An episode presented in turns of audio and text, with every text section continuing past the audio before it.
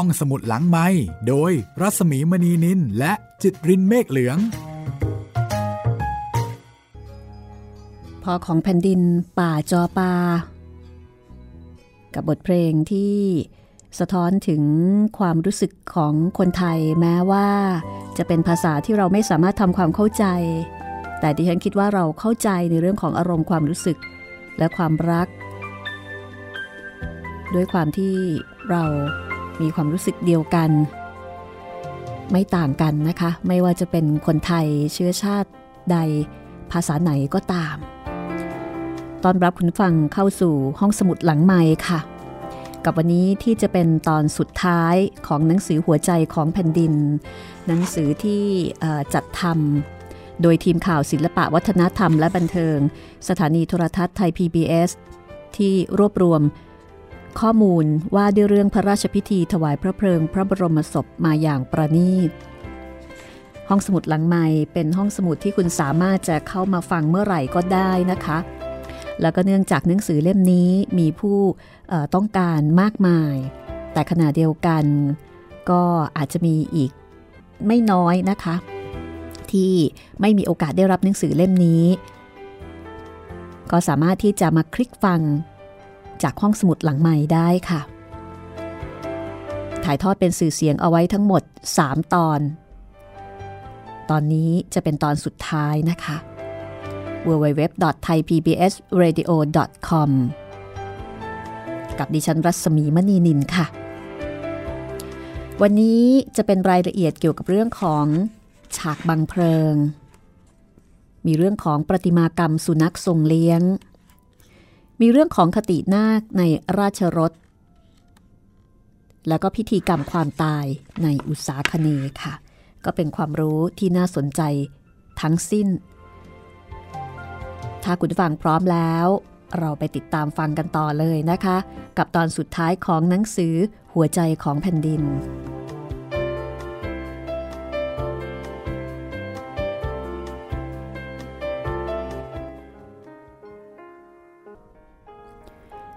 สำหรับฉากบังเพลิง ทางด้านทิศเหนือนะคะ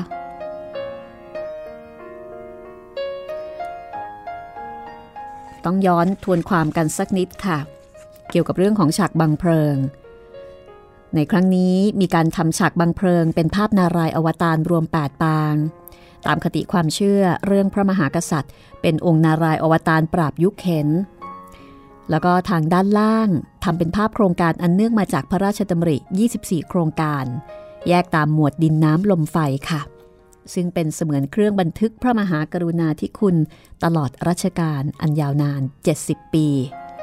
ทางด้านทิศเหนือเป็นหมวดน้ำ เป็นภาพนารายอวตารปางที่หนึ่งมัสยาวตาร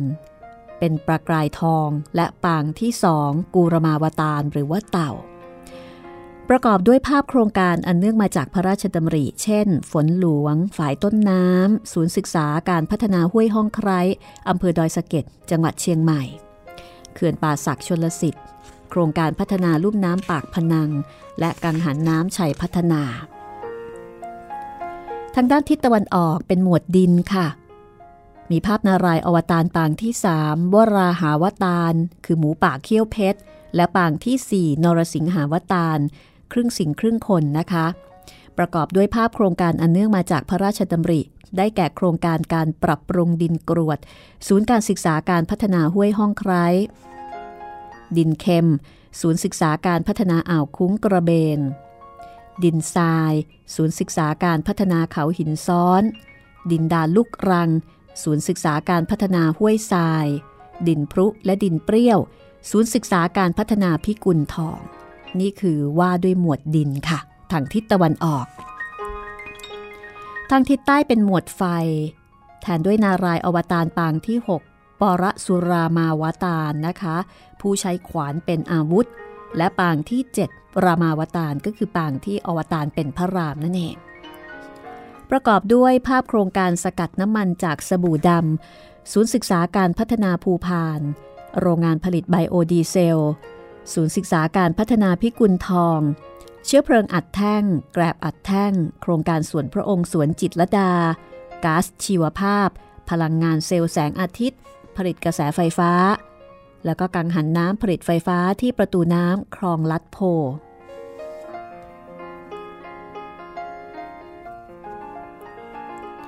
ทิศตะวันตกหมวดลม มีภาพนารายอวตารปางที่ 8 กฤษณาวตารและปางที่ 10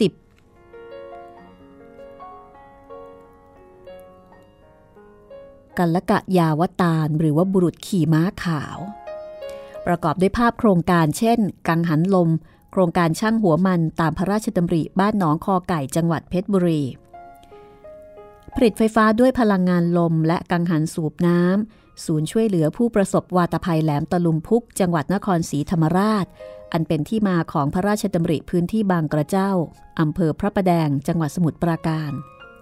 เป็นพื้นที่สีเขียวและปอดของกรุงเทพ เนื่องจากลมมรสุมจากอ่าวไทย จะพัดพาอากาศบริสุทธิ์ที่ผลิตจากพื้นที่นี้เข้าฟอกอากาศเสียในกรุงเทพเป็นเวลา 9 เดือน นอกจากภาพด้านหน้าที่มีความประณีตงดงามแล้ว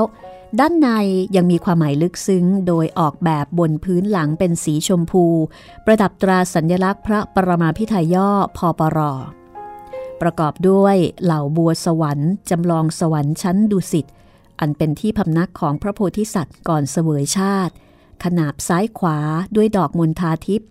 ดอกไม้สวรรค์ แสดงนัยยะถึงการถวายสักการะอย่างสูงสุด นอกจากนี้ยังออกแบบเป็นกลุ่มบัวสวรรค์ โดยสอดแทรกสัญญลักษณ์ต่างๆ สื่อถึงพระมหากรุณาธิคุณ เช่น ปลานินซึ่งเป็นพันปลาพระราชทาน รวงข้าวหมายถึงความใส่พระราชหฤทัยพัฒนาพันธุ์ข้าว ยาแฝกระลึกถึงการอนุรักษ์ดินน้ำตามแนวพระราชดำริ หยาดฝน สื่อถึงฝนหลวงและน้ำพระราชหฤทัย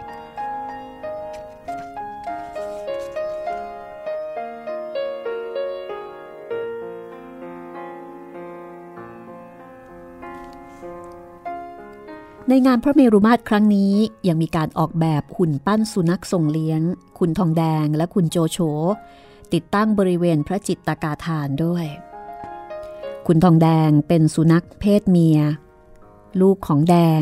สุนัขจรจัดบริเวณถนนพระราม9ที่ในหลวงรัชกาลที่9ส่งเลี้ยงไว้ประติมากรรมมีความพิเศษตรงที่ไม่เหมือนจริง เป็นศิลปะเชิงนามธรรมา ตีความตามพระราชนิพนธ์เรื่องทองแดง มีการสื่อถึงความถ่อมตัว นอบน้อมและอ่อนโยน และปั้นให้ให้ยึดตัวเกินจริงเล็กน้อยนะคะ คือให้มีการยืดตัวเกินจริง เพื่อให้ดูสง่างาม เนื่องจากในหลวงรัชกาลที่ 9 เคยตรัสว่าคุณทองแดง สง่าเหมือนม้า นอกจากนี้ยังสื่อถึงความซื่อสัตย์กตัญญูผ่านแววตา แล้วก็เพิ่มเติมลูกเล่นปลอกคอหูกระต่าย เพื่อให้สุนัขทรงเลี้ยง ดูสุภาพเหมาะกับงานสำคัญ ส่วนคุณโจโฉเป็นสุนัขทรงเลี้ยงพันบ็อกเซอร์ ช่วงปี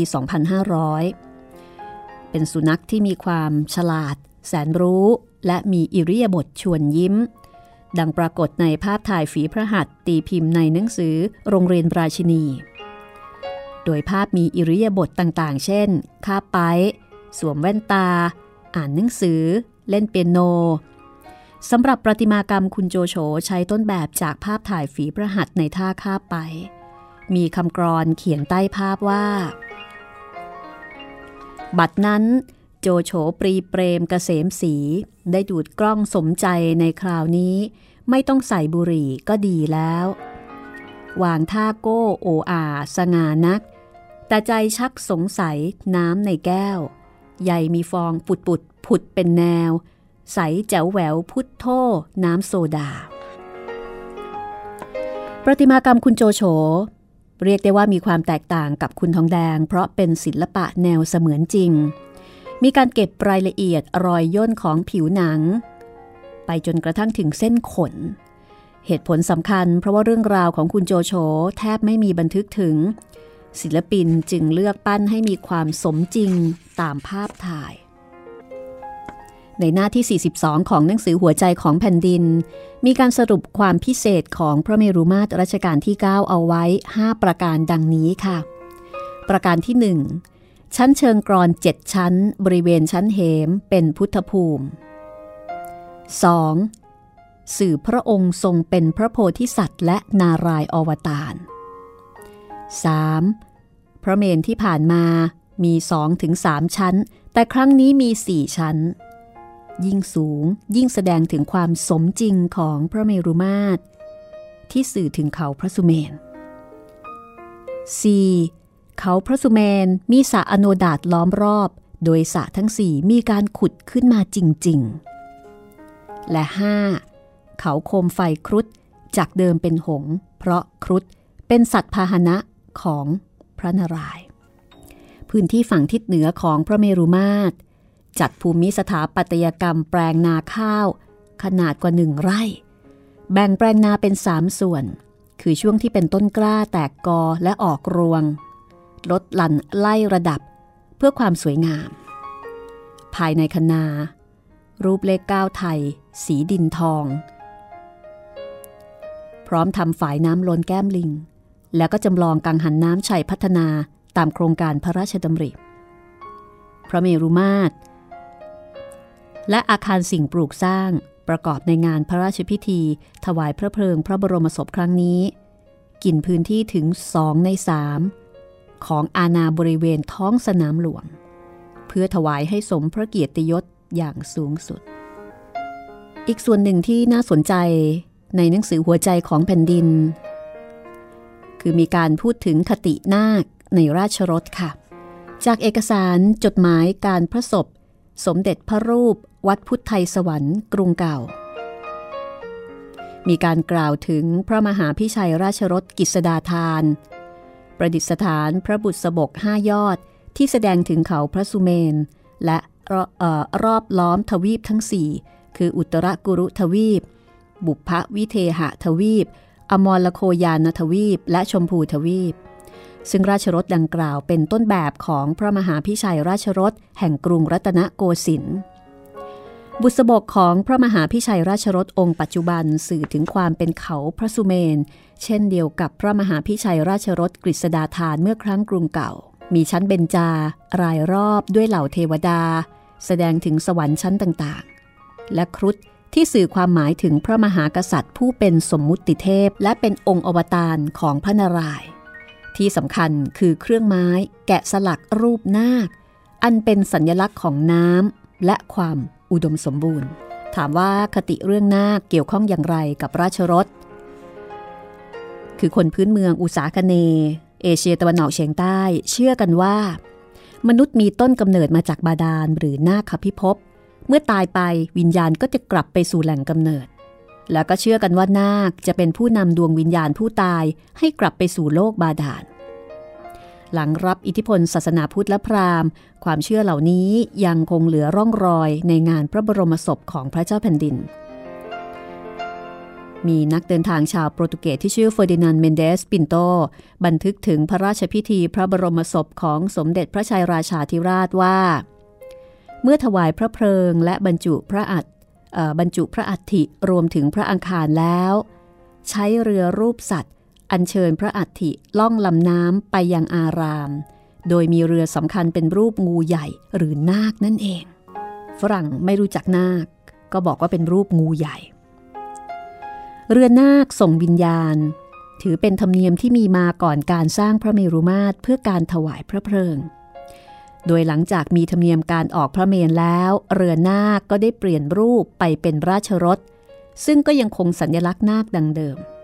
แม้ว่าในวัฒนธรรมดั้งเดิมหลายแหล่ง ในเอเชียตะวันออกเฉียงใต้พบร่องรอยธรรมเนียมเรือนาคแต่ปัจจุบันคตินี้เลือนรางไปตามระบบกษัตริย์ เหลือเพียงไม่กี่แห่ง รวมถึงไทยบ้านเรานะคะ ที่ยังคงธรรมเนียมนี้ในงานพระบรมศพพระราชวงศ์ชั้นสูง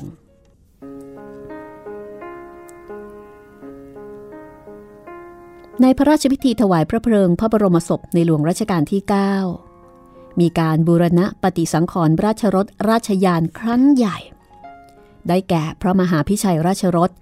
ราชรถน้อยสามองค์ พระยานมาศสามลำคาญสององค์ พระที่นั่งราเชนทรยานและเกรนบันไดนาคสองชุดน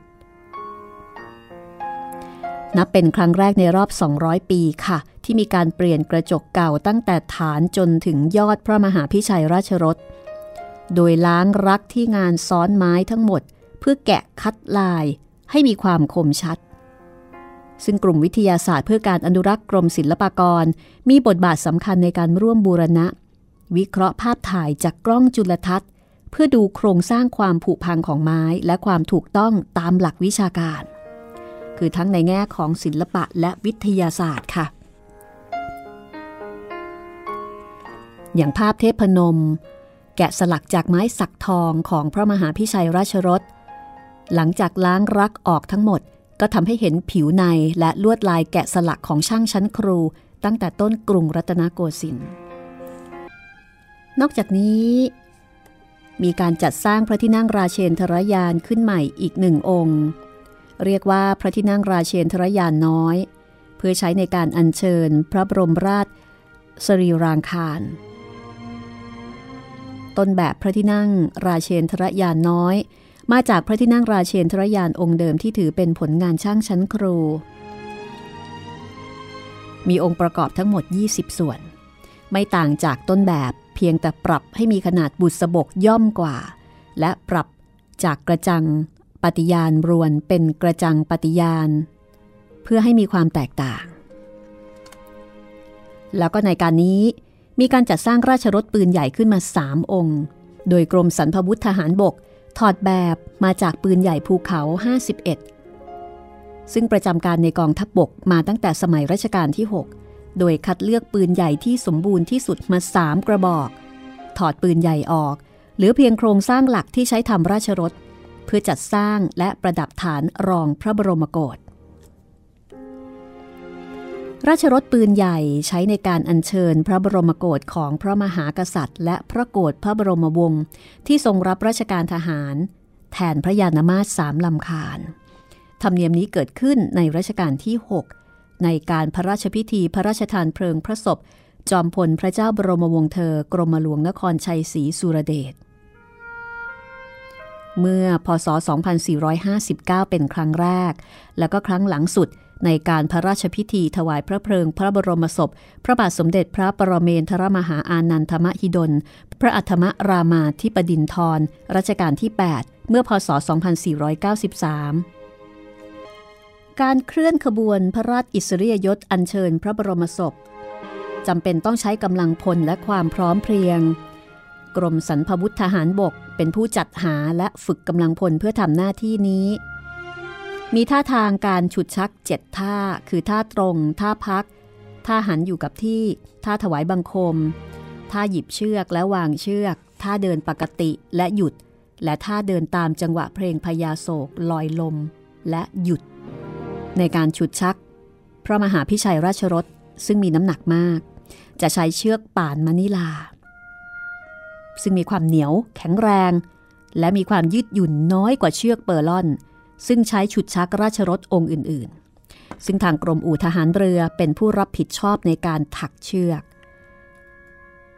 แล้วก็มีวิธีการเหมือนถักเชือกเรือ โดยใช้ไม้มะนาวป่า ซึ่งทหารเรือใช้ในการทำห่วงเชือกอยู่แล้ว เพราะว่าเนื้อไม้มีความละเอียดลื่น ไรเซียน เชือกที่ได้จะมีความเหนียวแน่น แล้วก็จากนั้นก็นำไปหุ้มด้วยผ้าแดงโทเร แล้วเย็บด้วยมือเก็บรายละเอียดให้เรียบเนียนที่สุด เรียกว่าสอยพันลำ ซึ่งต้องใช้ความประณีต ลงฝีเข็มทีและแน่นกว่าการเย็บจักร ช่วงหน้านะคะ จะเป็นตอนจบของเนื้อหาในหนังสือหัวใจของแผ่นดิน กับเรื่องพิธีกรรมความตายในอุษาคเนค่ะ ห้องสมุดหลังไม้โดยรัสมีมณีนินและจิตรินเมฆเหลือง คุณกำลังติดตามห้องสมุดหลังใหม่นะคะ กับการนำเสนอเนื้อหาสาระ จากหนังสือหัวใจของแผ่นดิน ซึ่งจัดทำโดยฝ่ายข่าวศิลปะ วัฒนธรรมบันเทิง สถานีโทรทัศน์ไทย PBS ค่ะ ซึ่งเป็นหนังสือที่แจกให้กับผู้ชมผู้ฟังที่สนใจ แล้วก็เปิดให้ลงทะเบียนรับ แต่ก็ยังมีมีอีกจำนวนไม่น้อยนะคะ ที่มาไม่ทันหนังสือหมด แล้วก็ยังไม่ได้รับหนังสือนี้ ก็สามารถที่จะ มาคลิกฟังได้จากรายการห้องสมุดหลังใหม่ค่ะ ถ่ายทอดเป็นสื่อเสียงไว้ 3 ตอนด้วยกัน วันนี้จะเป็นตอนสุดท้ายนะคะ แล้วก็เรื่องราวในช่วงที่ 2 ก็จะเป็นเรื่องของพิธีกรรมความตายในอุสาคเน ซึ่งในหนังสือเล่มนี้ ก็ได้กล่าวถึงหลักฐานเก่าสุด เกี่ยวกับพิธีศพในไทย ราวหนึ่งหมื่นปีมาแล้ว คือการฝังศพแบบวางราบเหยียดยาว ซึ่งพบที่จังหวัดกระบี่และจังหวัดแม่ฮ่องสอน ไม่มีพิธีกรรมซับซ้อน คือเมื่อมีคนตาย เอาศพไปฝัง ก็เป็นอันเสร็จพิธี สถานที่ทำศพหรือทิ้งศพเรียกกันในภายหลังว่า ป่าเลว หรือป่าเฮลบางออกเสียงเปลว ส่วนภาคกลางเรียกป่าช้า ความหมายเดียวกับเลว มักใช้ควบว่าเลวซามต่ำช้า คนพื้นเมืองอุษาคเนตั้งแต่สมัยก่อนประวัติศาสตร์ มีการนับถือผี ซึ่งมีหลักฐานคือวัฒนธรรมหินตั้ง ซึ่งเชื่อกันว่าเป็นบริเวณศักดิ์สิทธิ์ ใช้เป็นที่ฝังศพบุคคลสำคัญ และทำพิธีศพครั้งที่สองซึ่งชุมชนโบราณที่มีอายุประมาณ 1,000ถึง3,000 ปีหลายแห่ง มีร่องรอยของวัฒนธรรมหินตั้ง เช่น Stonehenge มรดกโลกทางตอนใต้ของอังกฤษ และวัฒนธรรมมูอาย หมู่เกาะอีสเตอร์ ประเทศชิลี รวมไปถึงทุ่งไหหินในลาว ก็จัดเป็นวัฒนธรรมหินตั้งแห่งหนึ่งที่มีชื่อเสียงในเอเชียตะวันออกเฉียงใต้ แม้แต่ในไทยก็พบวัฒนธรรมหินตั้ง และร่องรอยพิธีกรรม เกี่ยวข้องกับการบูชายันและผีหลายแห่ง เช่น เมืองฟ้าแดดสงยาง จังหวัดกาฬสินเมืองอู่ทอง จังหวัดสุพรรณบุรี จังหวัดลำปาง และจังหวัดสุขโขทยัย หลังรับพุทธศาสนา หินตั้งที่เคยใช้ในการบูชาผี หรืออำนาจเหนือธรรมชาติ ก็กลายมาเป็นใบเสมาหินตั้ง ใช้ปักกำหนดเขตพระอุโบสถ หรือสถานที่ทำพิธีกรรมในพระพุทธศาสนาแล้วก็มีความเชื่อ แต่โบราณการว่า คนตาย เพราะขวัญหายจากร่าง หาทางกลับไม่ถูก จึงต้องทำพิธีเรียกขวัญ โดยการร้องรำทำเพลงให้คลึกคลื้นเสียงดังที่สุด เชื่อว่าขวัญจะกลับคืนร่างตามเสียงที่ได้ยิน ครั้นนานวัน ขวัญหายถาวร จึงต้องเชิญขวัญไปเมืองฟ้า เพื่อไปอยู่ในดินแดนเดียวกับบรรพบุรุษ ซึ่งอาจอยู่อีกฝั่งหนึ่งของห้วงน้ำหรือบนยอดเขาสูง บรรพบุรุษณดินแดนแห่งนั้น จะคอยคุ้มครอง ตราบที่ลูกหลานยังรักษาความสัมพันธ์ โดยติดต่อกันผ่านพิธีกรรม และหนึ่งในนั้นก็คือการทำศพ บางกลุ่มชาติพันธุ์เชื่อว่า ขวัญคนตายต้องกลับถิ่นเดิมทางน้ำจึงเอาศพใส่ภาชนะคล้ายเรือไปไว้ในแหล่งศักดิ์สิทธิ์ เช่น ถ้ำหรือเพิงผา บางกลุ่มใช้วิธีสลักรูปเรือ ไว้บนภาชนะสำริดใส่ศพ ตัวอย่างลงไม้รูปร่างคล้ายเรือ ราว 2,500 ปีมาแล้ว ที่พบในถ้ำจังหวัดแม่ฮ่องสอน คือหลักฐานทางโบราณคดี แสดงถึงความเชื่อเรื่องการส่งขวัญขึ้นเมืองฟ้าไปทางน้ำประเพณีการทำศพสมัยโบราณ พบโดยทั่วไปมีอยู่สองแบบค่ะ คือแบบฝังทั้งโครงโดยใส่หีบหรือโลง กับปล่อยให้เนื้อหนังหลุดลุ่ย แล้วนำกระดูกมาใส่ไห ซึ่งเรียกกันว่าพิธีศพครั้งที่สอง ส่วนการเรียกขวัญทำโดยการร้องรำทำเพลงอย่างสนุกสนาน เป็นความเชื่อดั้งเดิมของผู้คนที่นับถือศาสนาผีเมื่อหลายพันปีมาแล้ว โดยเชื่อกันว่า เครื่องประโคมงานศพด้วยปีคล้องกรอง เวลานั้นคือต้นแบบของปีพาดงานศพในปัจจุบันนั่นเอง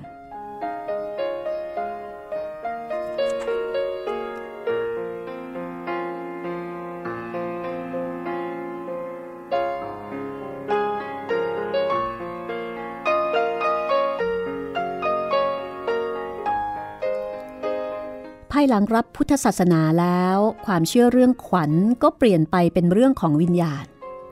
วิญญาณที่เกิดมาเพื่อใช้กรรม พอหมดกรรมก็ไปเกิดใหม่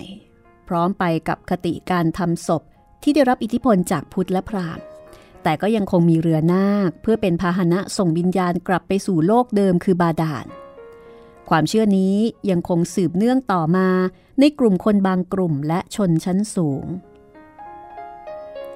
ในงานพระบรมศพพระเจ้าแผ่นดินสมัยกรุงศรีอยุธยา จะมีการอัญเชิญพระอัฐิและพระสรีรางคารไปทำพิธีทางน้ำต่อมาเมื่อเกิดประเพณีออกพระเมรุมาตรเรือนาคจึงเปลี่ยนรูปเป็นราชรถ โดยยังคงสัญลักษณ์เรือนาคศักดิ์สิทธิ์และคติคืนสู่สวรรค์ในรูปการจำลองเขาพระสุเมน ความเชื่อดั้งเดิมของผู้คนส่วนใหญ่ในเอเชียตะวันออกเฉียงใต้เลือนไปเราะส่วนหนึ่งไร้ระบบกษัตริย์ เหลือเพียงไม่กี่แห่งที่ยังคงสืบสารงานพระศพในราชวงศ์ชั้นสูง เช่น กัมพูชา ในงานพระราชพิธีถวายพระเพลิง พระบรมศพ พระบาทสมเด็จพระนโรดมศรีหนุ ที่มีการสร้างพระเมรุมาตรที่เรียกพระเมรุทองเหมือนกับไทย แล้วก็มีพระราชพิธีคล้ายๆกันหลายอย่าง เช่น ขั้นตอนการเก็บพระบรมอัฐิ มีธรรมเนียมแต่โบราณคือแจงพระรูป หมายถึงวิธีเอาเท่าฐาน และกระดูกศพที่เผาเสร็จแล้วบนกองฟอน มาเรียงลำดับเป็นอย่างรูปคน ให้หัวอยู่ทางทิศตะวันตก แล้วหันกลับมาทิศตะวันออก โดยกัมพูชาเรียกว่า แปรรูป รูปรอยความเชื่อนี้ยังเห็นชัดเจนในพิธีกรรมศพของชาวบาหลีค่ะ ตั้งแต่สามัญชน จนถึงชนชั้นสูง ยังคงให้ความสำคัญกับพิธีกรรมศพเป็นที่สุด โดยเฉพาะพิธีศพครั้งที่สองรูปแบบพิธีกรรมตามความเชื่อดั้งเดิมของชาวบาหลี แทบไม่เปลี่ยน โดยเฉพาะพิธีกรรมศพในราชวงศ์ชั้นสูง ซึ่งมีหลายอย่าง คล้ายการทำศพเจ้านายของไทย เช่น ในงานพระพิธีศพปราณีอิดาเดวาอากุง อิสตรีปุตรา นอกจากเป็นปราณีของอดีตกษัตริย์แห่งกรุงกุง ยังสืบเชื้อสายจากราชวงศ์ชั้นสูง เมื่อสิ้นพระชนจึงได้รับการถวายพระเกียรติยศสูงสุด โดยการสร้างวาดา 11 ชั้น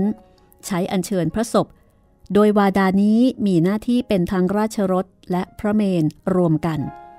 สร้างด้วยโครงสร้างไม้ไผ่ ต่อกันขึ้นไปเป็นยอดสูง ตั้งอยู่บนแคร่ขนาดใหญ่ แล้วก็มีการยกพระศพขึ้นไป บรรจุบนยอดวาดา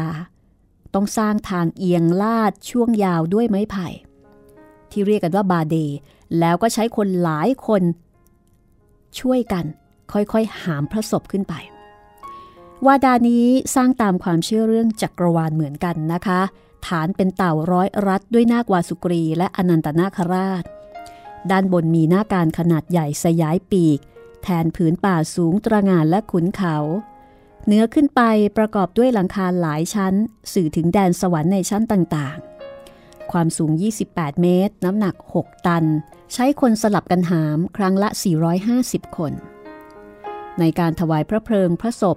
จะอัญเชิญพระศพไว้ในหุ่นโคสีดำ โดยหุ่นโคจะถูกเผาไปพร้อมกับพระศพ เชื่อกันว่าจะพาดวงพระวิญญาณสู่สวรรค์ จากนั้นจึงเก็บพระอัฐิและนำพระอังคารไปลอยทะเลที่หาดจุมไป คงความหมายของการส่งดวงวิญญาณกลับสู่ดินแดนบรรพบุรุษที่จากมาสำหรับในบ้านเรายุคแรกที่มีการออกพระเมรุมาตร อยู่ในสมัยกรุงศรีอยุธยา สันนิษฐานว่าเริ่มในรัชสมัยพระเจ้าปราสาททอง ราวพศ 2181 ซึ่งมีการรับเอาประเพณีเขมรมาหลายอย่าง แต่แทนที่จะสร้างด้วยศิลาขนาดใหญ่เช่นนครวัดก็ทำเป็นเครื่องไม้ เน้นความอลังการ ในขณะที่เวลานั้นรัษฎรทั่วไปยังคงเผาศพบนเชิงตะกอนแบบง่ายๆ ต่อมาสมัยต้นรัตนโกสินทร์สมเด็จพระบวรราชเจ้า มหาสุรสิงหนาถกรมพระราชวังบวรสถานมงคลในรัชกาลที่หนึ่ง มีพระราชดำริสร้างพระเมนปูนถาวรที่วัดสุวรรณารามบางกอกน้อยขึ้นเป็นครั้งแรก แล้วนำมาสร้างถวายวังหลวงที่วัดอรุณราชวรารามอีกแห่งหนึ่ง เพื่อเป็นที่เผาศพผู้มีบรรดาศักดิ์ชั้นรอง จากที่เคยทำที่เมนกลางเมือง แต่เมื่อถึงคราวใช้งานจริง เจ้าของงานกลับปลูกเมนผ้าขาวขึ้นต่างหาก ไม่ยอมใช้เมนปูนเนื่องจากเห็นว่าเป็นที่เผาศพสาธารณะ มาตั้งแต่แรก จึงไม่สมควรที่พระบาทสมเด็จพระเจ้าอยู่หัวจะเสด็จเข้าไปพระราชทานเพลิง ต่อมาพระบาทสมเด็จพระนั่งเกล้าเจ้าอยู่หัวรัชกาลที่สามโปรดเกล้าให้สร้างเมนปูนอีกแห่งไว้ที่วัดสะเกต และใช้เผาศพเรื่อยมา จนกระทั่งมีการสร้างเมนปูนที่วัดเทพศิรินทราวาสจึงเปลี่ยนมาใช้งานที่นี่สืบเนื่องมาจนถึงปัจจุบันสำหรับคนทั่วไปที่มีฐานะ และต้องการทำศพคล้ายเจ้านาย จะใช้วิธีสร้างเมนลอย ซึ่งถอดได้ในการเผาศพ ส่วนชาวบ้านที่มีฐานะรองลงมา ยังคงเผาศพบนเชิงตะกอนประดับด้วยเครื่องแกะสลักเป็นลวดลาย เช่น แทงหยวก ครั้นหลังพศ 2500 พิธีกรรมศักดิ์สิทธิ์เริ่มคลายตัวลง ชนชั้นกลางมีบทบาทสูงขึ้น ต้องการเผาศพบนเมนเช่นเจ้านาย จึงเรียนแบบสร้างเมนไว้ตามวัดต่างๆ แม้แต่รถเชิญศพก็ยังตกแต่งเป็นรูปนาค ซึ่งเป็นรูปรอยความเชื่อ เนื่องมาจากเรือนาคศักดิ์สิทธิ์